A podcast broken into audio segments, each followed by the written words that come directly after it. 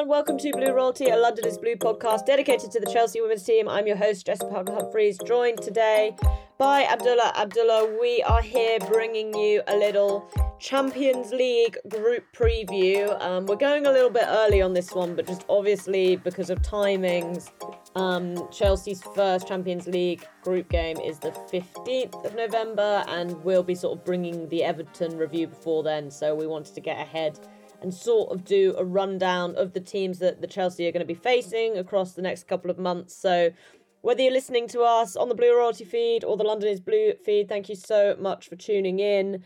Um, if you are listening from the London is Blue feed, please do go over to Blue Royalty and subscribe. You can get all of our episodes on that feed. And whilst you're there, if you want to leave a five star review, we would be very grateful. But to start the show, Abdullah, I think we need to revisit, obviously, the news from Saturday, which we did talk through in the episode after the Aston Villa game. Um, for anyone who doesn't know, Emma Hayes announced she was leaving in that game. If you want, like, sort of a detailed breakdown of our initial thoughts, go back and listen to the full episode from Saturday. Me, Abdullah, and Ollie sort of ran through it. But how are you sort of feeling now, you know, a couple of days after this, had a chance to process?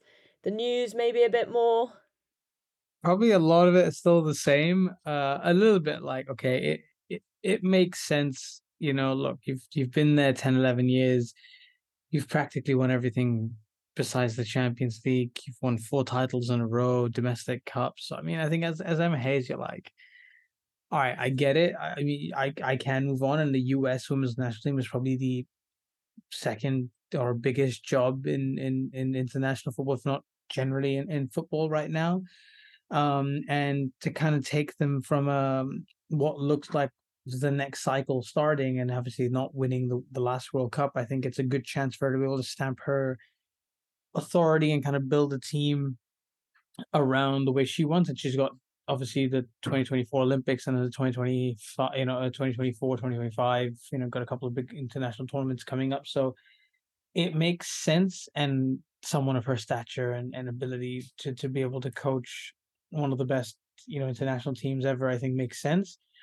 My only concern now is not more so that emma's leaving is that okay can chelsea be trusted enough to be able to bring in a capable you know successor? Because as we've seen multiple times it's very very difficult to do that. And um, if we're going by early indications then possibly it's it's a good idea. But you know i we'd have to see how that ends up turning out.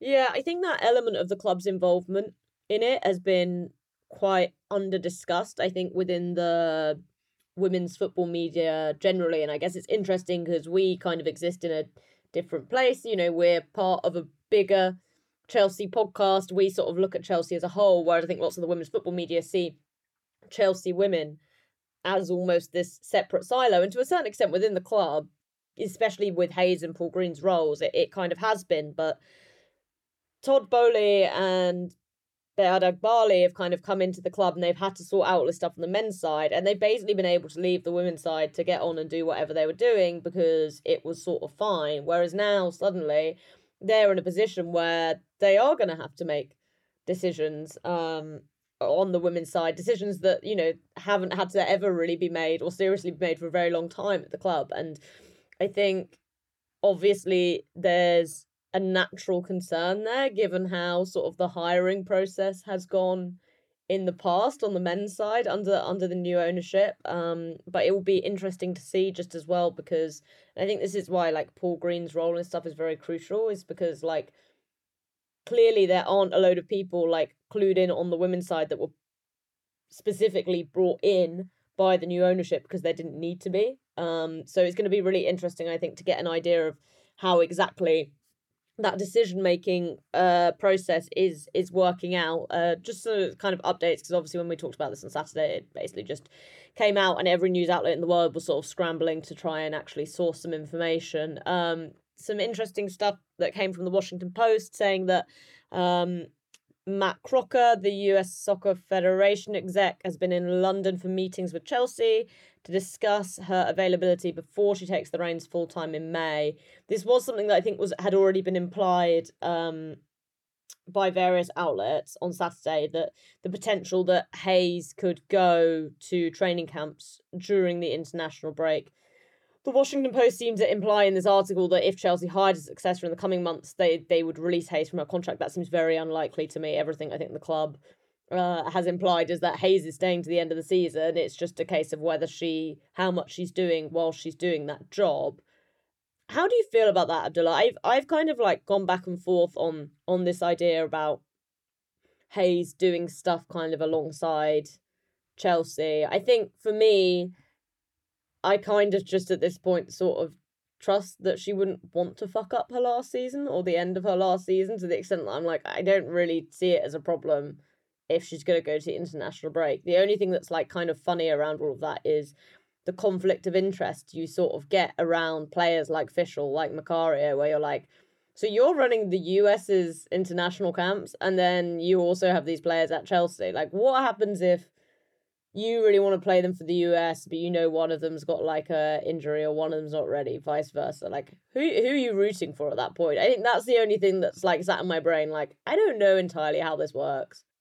Yeah, it's um, it's a strange one. I, I was I was reading that and I was like, like you, I think I trust her not to want to go and and kind of have full focus on on Chelsea. I think the time that she has when the players are away is a to train the players that haven't gone, which to some extent there is a decent number of players that do end up staying at Chelsea for training, but it also takes away from kind of strategizing and and looking at the next set of fixtures and kind of planning out, you know, starting 11s and who should be playing and how should we be doing it and training sessions and that. And if she starts going on international uh, breaks, of which let's say there are two weeks, and she ends up going for a week and kind of, you know, comes back maybe four days before, you know, that's that's five six days lost. And it's not like, you know, she's she's she's she's managing England or France who are like neighbors. Like it's like a half an hour, hour, two hours away. It's it's a it's a good seven eight hour flight, ten hour flight to the U.S. depending on where they are.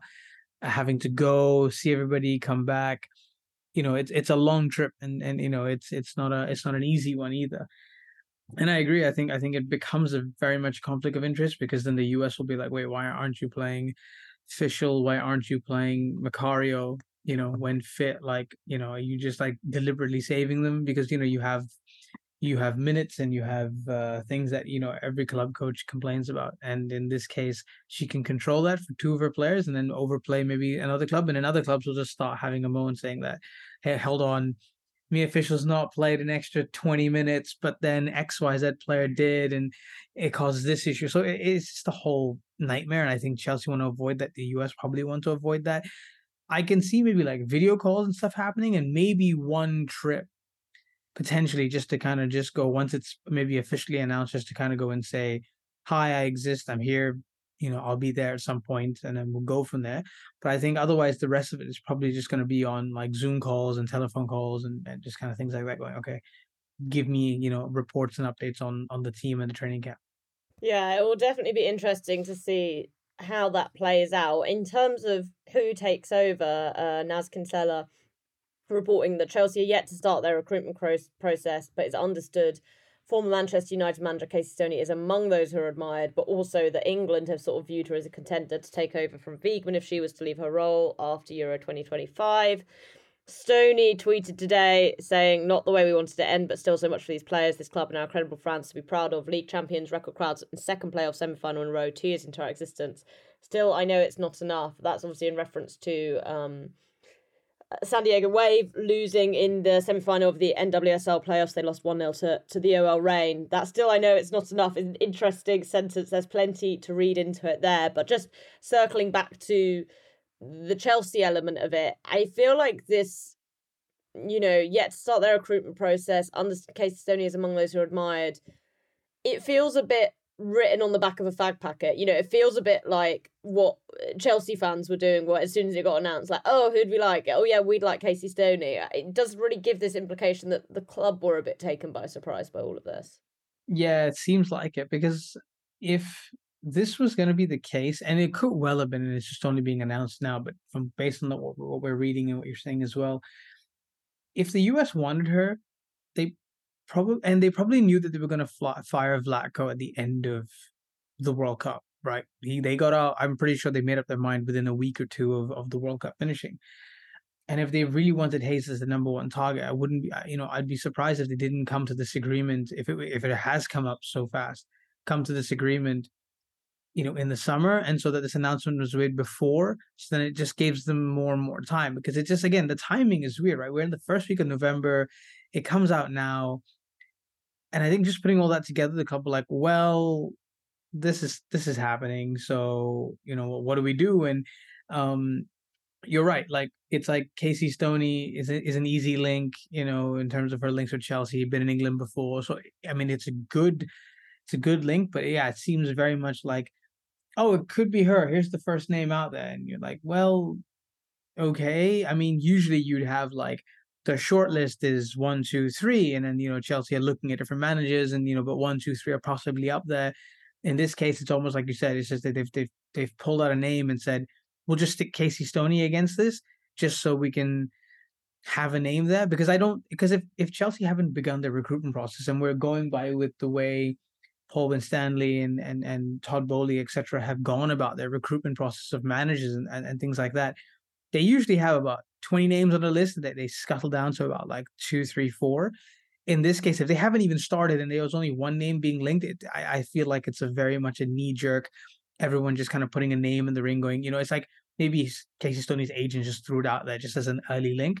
So I don't think this may have come from the club side. I think this is just people putting speculation out there. And, you know, I, I think considering the way Pochettino was hired, it'll probably go down the same route. They'll do like several interviews, narrow it down, go down to the final interview, and then go from there. So going back to what, you know, they were saying that you know Hayes could be freed from a contract if they hire somebody early. I don't think they're going to make a decision very very quickly. I think they'll see the next 3 to 4 months and then make a decision after that. Yeah, it's definitely one to keep an eye on. We'll definitely bring you lots more chat around this. Um maybe a couple of our own shortlist people we're interested in. Um but I think it's understandable Chelsea don't want to rush it, and there's no need to rush it. To be honest, um, it makes sense to sort of take the time to scope out candidates and make sure you get the right pick. But you can go back and listen to that that full episode we did on Saturday, which which touched on the Aston Villa win as well, and kind of our immediate reactions. There's there's more more stuff there, and there'll be more to come. Obviously, this isn't a story that's going away anytime soon, but we will take a little ad break here. When we come back, we'll get into the Champions League group stage chat. So all of this feels much more important than it maybe did before. Um, not that it wasn't important, because I think everyone goes into the season wanting to win the Champions League, but it does feel like it's all a bit more weighty now. Chelsea kick off their Champions League campaign away at Real Madrid on Wednesday the 15th. They then have Paris FC and Häcken at home before going away to Häcken on the 20th of December. Then they come back after the Christmas break to play Real Madrid at home and finish off away at Paris FC. Looking at this schedule, Abdullah, do you feel like Chelsea is starting with the toughest fixture here? Do you think Real Madrid away is, you know, a good one to get out of the way first? Yeah, I think so. I, I think I think not, not, I'm not putting and saying that you know not winning the first game of the season is eh, sorry the first game of the group stage of the Champions League is is is a is a is a good thing, but if you're gonna lose a game, you might as well lose to the hardest quote unquote the hardest opponent, especially away from home in the first game. Is you kind of like it's almost like a semi free hit where you're like, well, out of the six games that we have to play, we've played the hardest one, and whatever the result is, you've got five other games to to claw that back, right? So. I think in that sense, it's it's great to play Real Madrid away um, so early on, uh, especially in in this thing. And I think depending on the way I mean, considering the way Chelsea are going now and, and the run of form that they are, I can imagine this continuing in the next six, seven days where their form is high. And so while you've got red hot form, you might as well want to take that into your toughest game as well. So you can see it in, in two different ways, right? And, and if you do end up beating Real Madrid away from home, well, that's a huge load of pressure off, right? You've kind of gone in and beat the hardest team in the group and away and uh, you know away from home, and suddenly everything else looks a, a, a, lot better and then you, you know your your remaining games become a little bit easier to to, to navigate through but no, I I think I think Real Madrid away from home they were um they're a tricky side. I mean, even when they're not playing well, they've got decent players there. So I think I think it's um it is it is one to, to keep an eye out on. Yeah, and I think it's a great if you can go and get a win there. It's great to sort of be able to go and win that, then get two home wins, and sort of be sitting on nine points halfway through. Just think it takes the pressure off. Thought we'd have a look at how these fixtures fit in with our other matches. I will say it's annoying Real Madrid are playing on Friday now, and we're playing Sunday lunchtime ahead of this game, which is a bit irritating. But Real Madrid have a horrible set of fixtures all around this. They've got Real Sociedad, then us, then Barcelona, I think, then Häcken maybe. So it's quite a tough start for them. For us, I think the most difficult period feels like it will be that last block. We do play Arsenal before we have Häcken at home, but then we've got Bristol City before Häcken away. But the last block, which is when we're coming back after the Christmas break. So I believe we'll have an FA Cup fourth round fixture as our first game in January. But then when we've got Man United at the bridge, Real Madrid at the bridge, Brighton away, which is obviously something we classically struggle with, and Paris FC away. So I feel like that again really emphasizes the importance, Abdullah, of getting points on the board quickly so that by the time those games come around, you're not really like desperate to pick up wing wins in between two potentially quite tough WSL matches.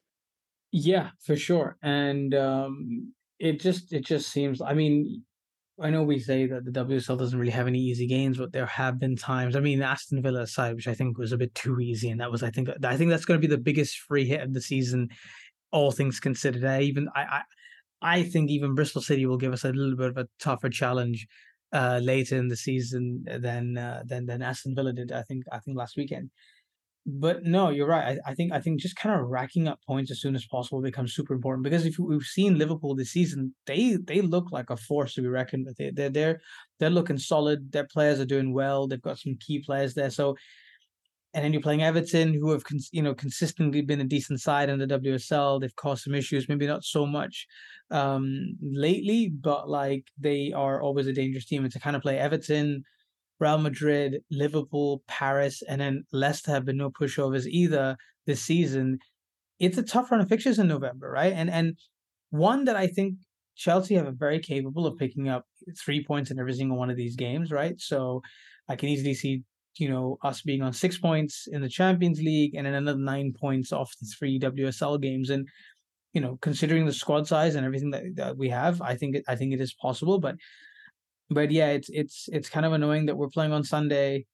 Okay, albeit we're playing it early on Sunday, and then it's a later kickoff on the Wednesday. But that's just a short turnaround time. Real Madrid get an extra day and a half, you know, of rest, which has always been the scheduling issue. And then once we play on Wednesday, we're back up playing on Saturday again. It's not like we're playing on Sunday, which is really annoying. So we've got that day short over there. So I think between Everton and Liverpool, I think is the biggest annoyance. And then eh, you know, fine between Liverpool and Paris got a few days off, which is fine.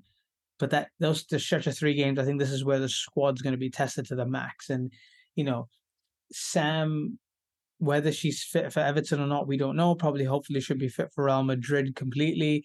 But then this is where you're going to need Aggie Beever-Jones and and and the like who have come off the bench but haven't started. And, you know, Mia Fishel's been starting. That's for example up front. And so I think these three, for example, these three set of three players of, of Kerr, Aggie Beever-Jones, and Mia going to be super important for Chelsea. And using that depth across the three games and giving significant minutes to all three, I think becomes hugely, hugely important. And that's where the uh, you know the squad depth comes in. And you know like we've got Sophie Ingles you know didn't play at all last weekend so she could easily start against Everton and is fresh.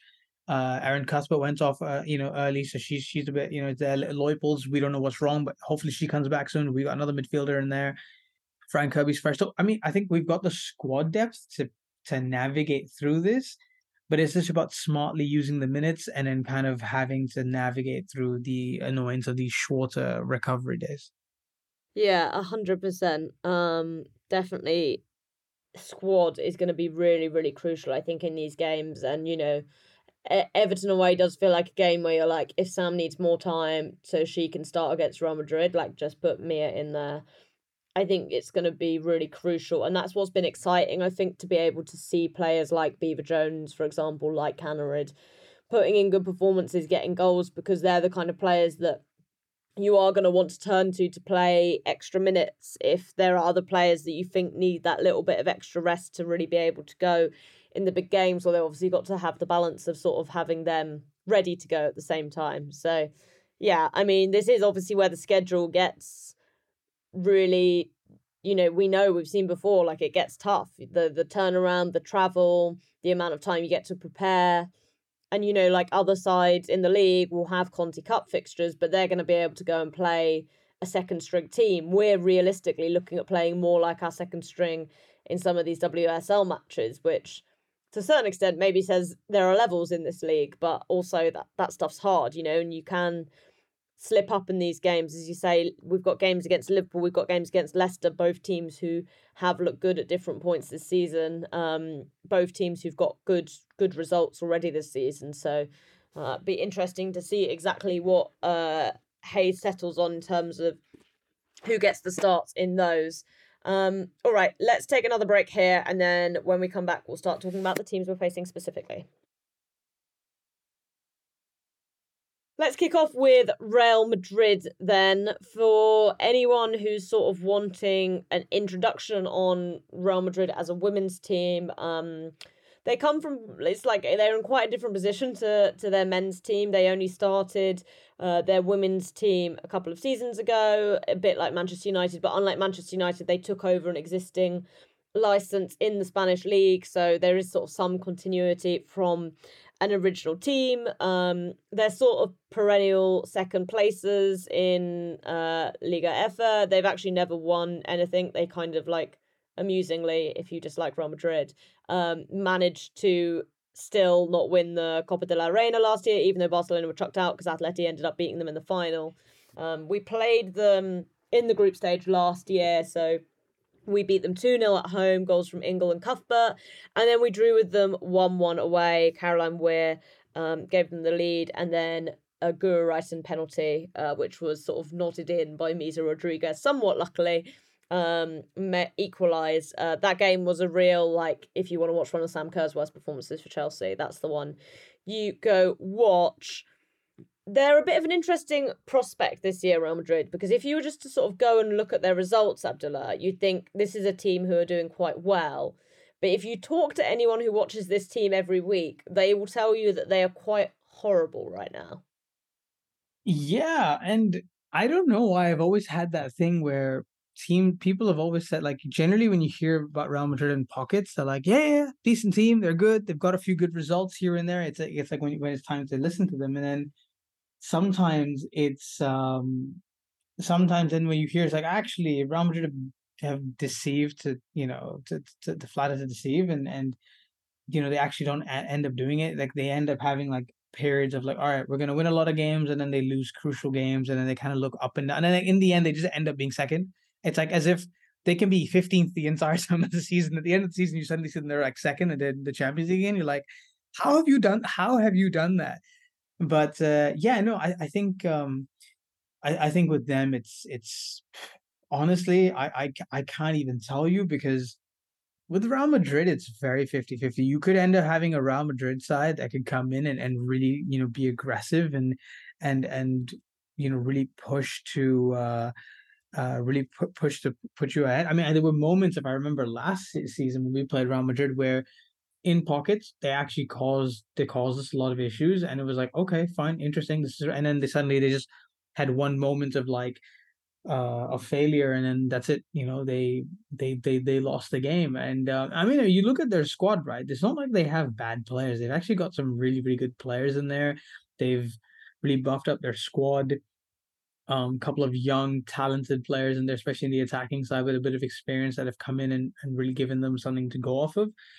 but um, yeah, I, th- I think with Real Madrid, it's a very much a 50 50. There's such a wild card team that you could have, you know, like Misa having the game of her life with Olga scoring 45 yard bangers. And then the next thing you know, I don't know, anybody going in and giving away a penalty, and suddenly they've lost all the confidence, and then the floodgates are open. So, yeah, c- couldn't even tell you from there.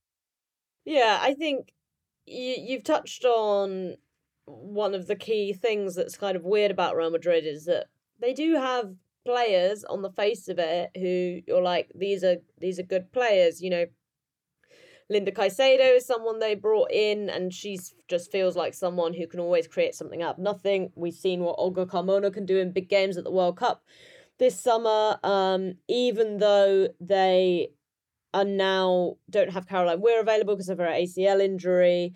Um, that's obviously a really, really big blow, but they've got Signe Bruun, who came in from Lyon, um, although she was sort of always in and out of that team.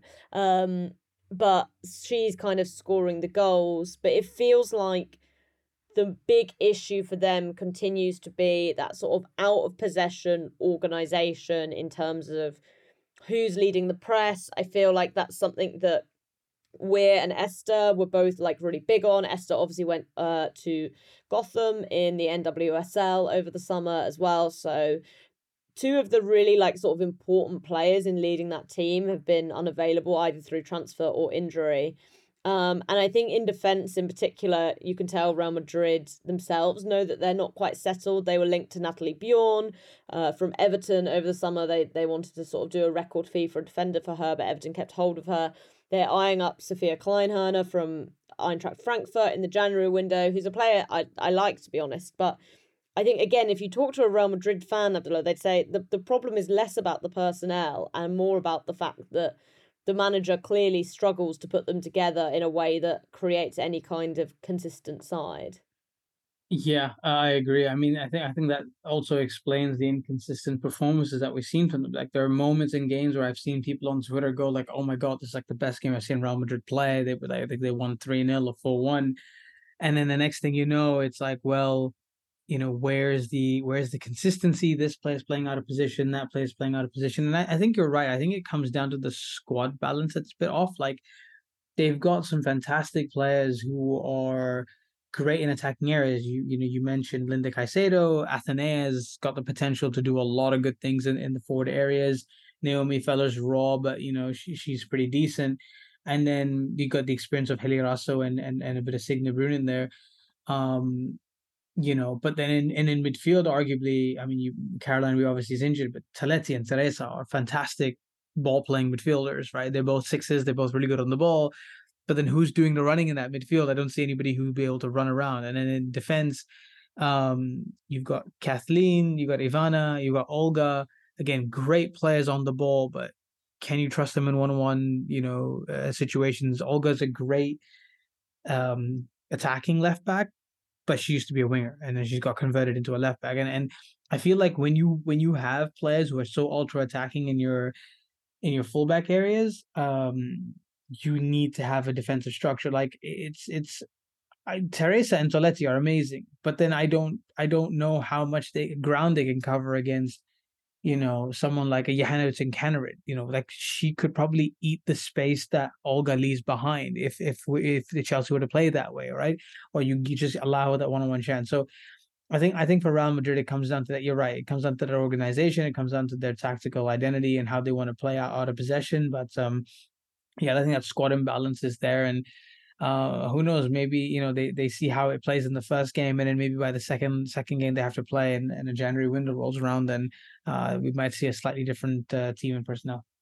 Yeah, that's a really interesting thing about this Champions League group stage, which we, we haven't had before. Like it didn't run into January last last year, and there is this kind of weird thing where players could be coming into teams at different points and in that window um and sort of like mixing things up a little bit um which to me in terms of like integrity of the competition feels a bit strange. Like this idea that for example Häcken would have to play Chelsea twice but then when they come back and you know that just happens to be in December and then but then they could sign loads of players you know they could sign Ada Hegerberg in January and then suddenly it'd be a totally different you know so I think all of that's a bit of a, a strange thing about the way the, the group stage has been set out. But I think for, for Chelsea in these game uh, games against Real Madrid, I, I do feel like Chelsea weren't particularly impressive against Real Madrid last year.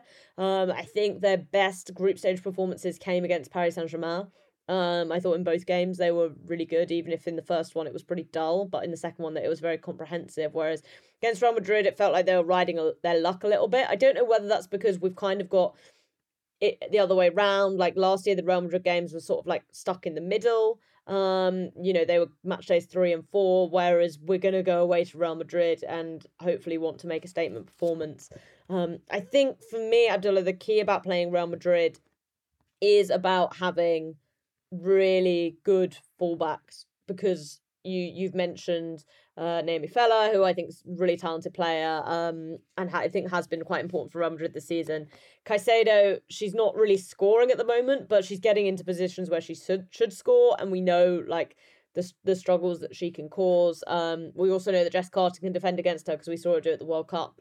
Um, that feels like the real area where you want to focus on Real Madrid because they just feel like they rely so much on that sort of individual talent that if you can shut that down, there's not necessarily as much sort of going for them in terms of like coherent play. Yeah, yeah, exactly. And and and um I think I think again like like we said, I think it just comes down to the fact that these players are young. I mean, they're not um they're not super experienced. They've only got a couple of those players in there and I think for whatever they've done so far, I think it's it's sort of impressive. I mean, if I just look back at the last few results that Real Madrid have had, I mean, they beat Eibar one 0 uh, you know over the weekend. They beat the Levante, then beat them in the last game before that two one. You know they beat Vålerenga three 0 They beat Granada five two, and just before that they had beaten Real Betis five one. But then they and they beat Real, Villarreal one 0 So they're starting to build a little bit, and that team is obviously gelling together. But I think getting those players to kind of be consistent, I think becomes the more important part of it. And okay, they've shown a little bit of consistency now, but I think the real test will be. I mean, look, they've got Sociedad over the weekend on Friday. Uh, then they've got Chelsea at home.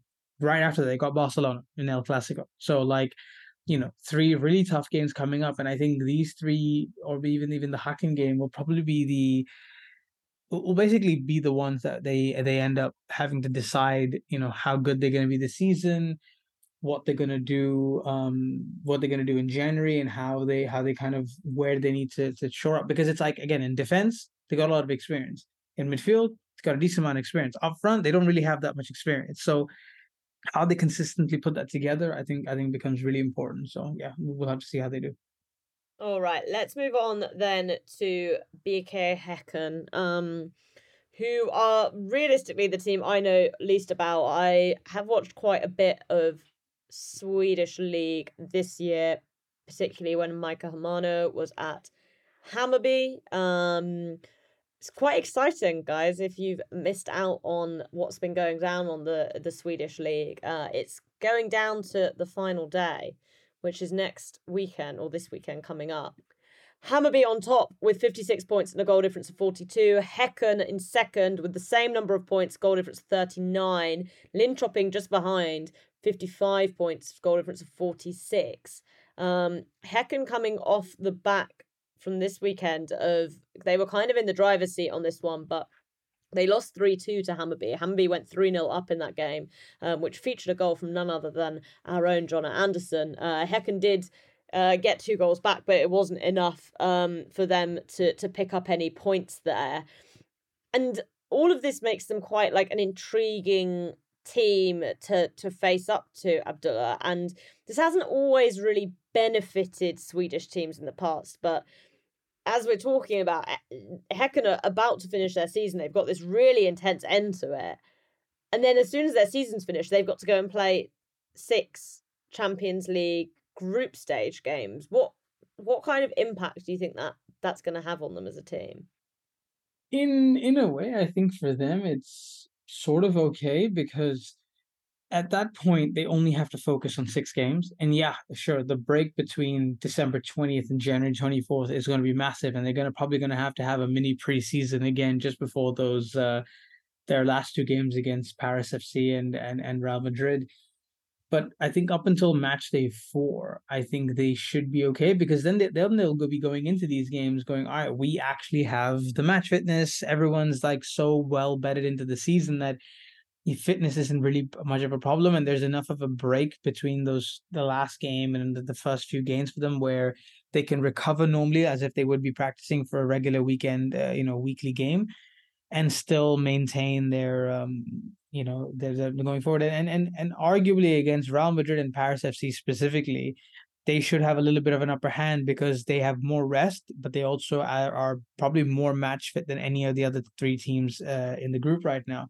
So I think in, in that scenario, I think it's okay. I think only problem that they'll have is is probably match day five and six, where there's just such a huge gap that everybody goes on holiday, comes back, and then it's like a mini preseason for them again, just to play two more games, and then if they qualify, you know, we see what happens. Yeah, definitely. It, it will be interesting because I think if they lose the league, that feels like quite a bummer to then have to go and play all of these other good games. And then the other thing that's kind of interesting around this is that Spurs' coach, Robert Vilahamn he was Häcken's coach until he sort of ditched them halfway through their season to go and join Spurs for the start of the WSL. And I think the departure doesn't seem to have like crazily affected them as in it feels like they've been able to like carry on the same level of play but they we have seen them start to concede a lot more goals recently. Um obviously that those three goals against Hammarby were, were a big thing but they conceded three against FC Twente as well in their um two two-legged qualifying game. Um do you think that's just sort of the pressures of a long season Abdullah? And do, do you think that might tell then when we get into the the Champions League groups. We know, I think, at the very least, from watching Vilahamn's Tottenham, is like that the he coaches very well organized teams, but it feels like maybe that's what started to slip in recent weeks. Yeah, and, and I think I think usually when when you have that and a new coach comes in, more often than not, that sort of organization and kind of sort of like everybody kind of restarts and and you sort of bring bring that back and um, considering they have a goal difference of, of 39, which is um, which is better than uh, than than any of the top three teams that are in the Swedish league, then you know you'd be inclined. I mean, consider they've only conceded 10 goals all season in 25 games, right? So I think I think from a defensive point of view, if we're saying that defensive organization slipped once Vilahamn left, and that's maybe they say three, four goals, then you'd be inclined to think that they'd be a very, very hard team to to, to break down.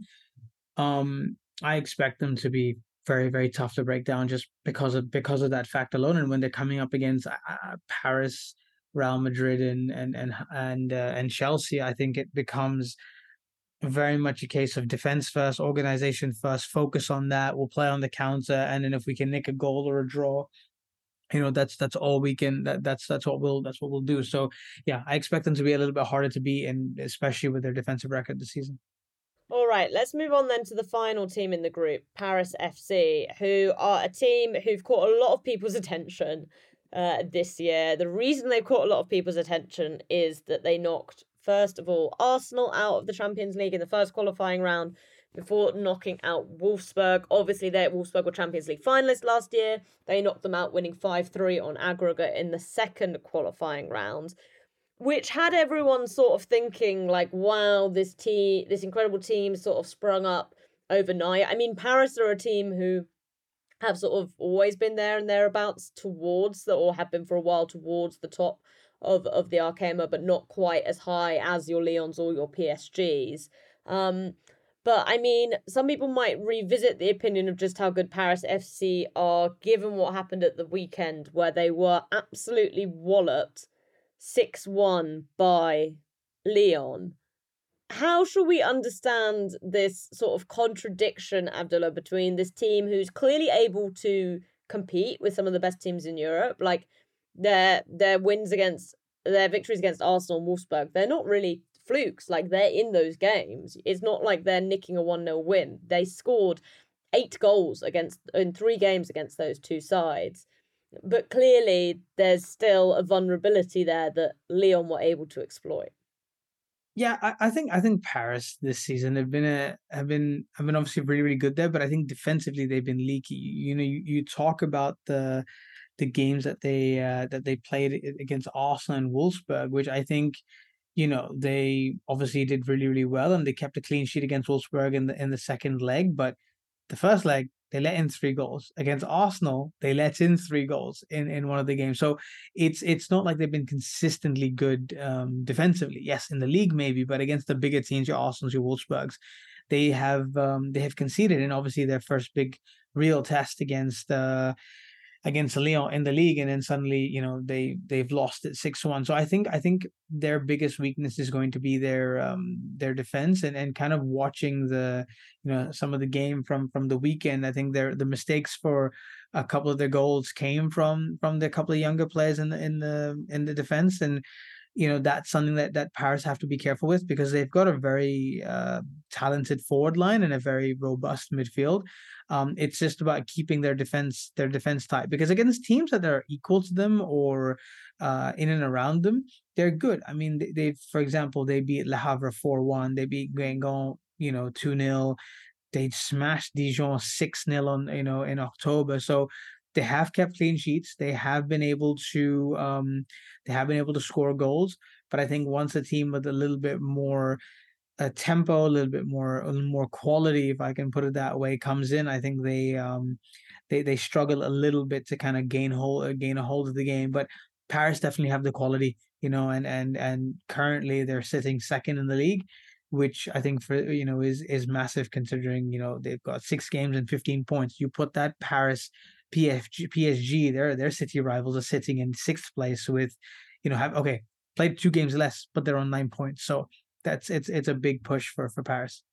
Yeah, and I think it's really interesting because I feel like for me, what stands out about this Paris team is that that kind of difference between the attack and the defense that you've you've touched on. They are a team who, when they win the ball high up the pitch, they will punish you because they have a lot of quality and they leave. They like to leave players up so that when they turn the ball over, they've sort of got two, three, four players even who are ready to ready to sort of run into the the box and they did well against Wolfsburg and Arsenal from doing that and even against Lyon you know they got their equalizer sort of from that and they did have chances uh doing doing a similar kind of thing that you know their xG against Lyon was was 1.3 so they could feasibly have scored more in that game but as a result the problem is is that defensively they do end up being a bit more open. So if you can play through their press, you're kind of golden. And you know, some of Lyon's goals were like incredible. Like the if you haven't seen the Eugenie Le Sommer first goal that she scores in the first minute, like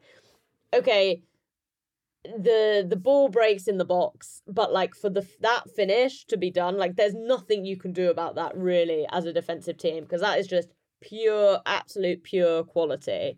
But we could see Abdullah in that game that, for example, Kadidiatou Diani got a lot of joy in those 1v1 situations, which kind of reveals that that quality that Paris have higher up the pitch just isn't quite there in the same way further down the pitch. Yeah, I agree. I mean, the amount of space that Ellie Carpenter, Selma Bacha, Khady Diani, and, and Les Sommer, to to a lesser extent, they had so much space to run into the wide areas and and beat them one on one. It's it's like the, the Paris fullbacks couldn't uh, couldn't keep up. And you know, considering the quality level of quality that Chelsea have in the wide areas, it's as good as Lyon's if if, if not maybe a little bit better in some in some regard um, I, I can see that being uh, a, a big, big problem. Like, I mean, if you see a uh, Niamh Charles, who's been one of the best players at Chelsea this season, running up against that Paris FC right back, then, you know, I don't, I see that, you know, I can easily see that being, um, you know, a nightmare for the defender. So I think Chelsea will really need to focus on the wide areas and, and kind of go from there, um, which is what, you know, Lyon were able to do consistently uh, on Sunday and and and try and get the ball in and around uh, the box, which I think I think well Sam will flourish. I think this could be a really good game for Mia Fishel as well, who can kind of hold up the ball and win those aerial duels as well, and and and help the players around her flourish. So yeah, that'll be it'll be interesting to see. Yeah, and I think sort of from a Chelsea perspective, this is a game where in midfield we really want players who aren't going to turn the ball over, players who are going to feel mobile. Like if I was going to pick out games not to play Sophie Ingle, it would probably be against Paris in terms of you need to really like not take your time on the ball because they will like snap into you and they will turn the ball over and then just run at you. Um, but if you've got players who are ready to move the ball quickly who can like turn and run with the ball. I think like Erin Cuthbert's a great example of that. Someone who's like comfortable receiving the ball, but like quite quickly makes decisions and, and can both pass or run. Whereas Ingle is someone who sort of likes to be a bit more settled and then pick a pass out. Um, I think that could be really key because um, they can be really, really aggressive in the final third, and that's where they get a lot of joy. So I feel like this is a game where squad slash first team selection will be really, really important um, in those two games. But I'm very intrigued to see how Paris cope because I think they're a really exciting team. And for example, like we touched on Real Madrid not necessarily being a very organized team out of possession. I think Paris is sort of the opposite, and seeing those two match up will be really, really interesting. And um, it's going to be interesting to see, I think, how the other teams in this group do, because as we've seen before in the past, that can kind of hurt or hinder a, a more dominant team at the top, um, depending on where they drop points. But that pretty much wraps us up for today. Abdullah, thank you for joining me. Thank you. So, in terms of Chelsea coming up, they are heading away to Everton to Walton Hall Park. That's on Sunday at one o'clock UK time. We will be with you after that game to break it all down before they fly out to Madrid for this first group stage game.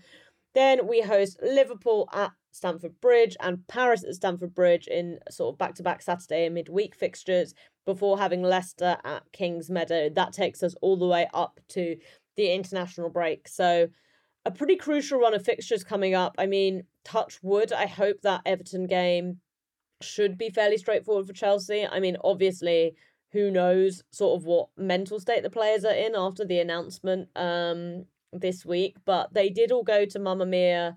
Here we go again, which is like the live ABBA experience at the O2, which I've always wanted to go to, but it's hella expensive. So good for Chelsea for playing paying those girls enough that they can afford to go. So Mia Fishel and Catarina Macario were throwing some axes. I'm sure we all wanted to do that as well, but um, hopefully they got a chance to sort of like relax and process it. And I hope we sort of can get into a rhythm of playing games and it's not going to be something that really hangs over the club. I don't know if that's actually possible, but um, hopefully a good, confident win against Everton will, will set us on our way over a couple of interesting fixtures that are coming up before the international break.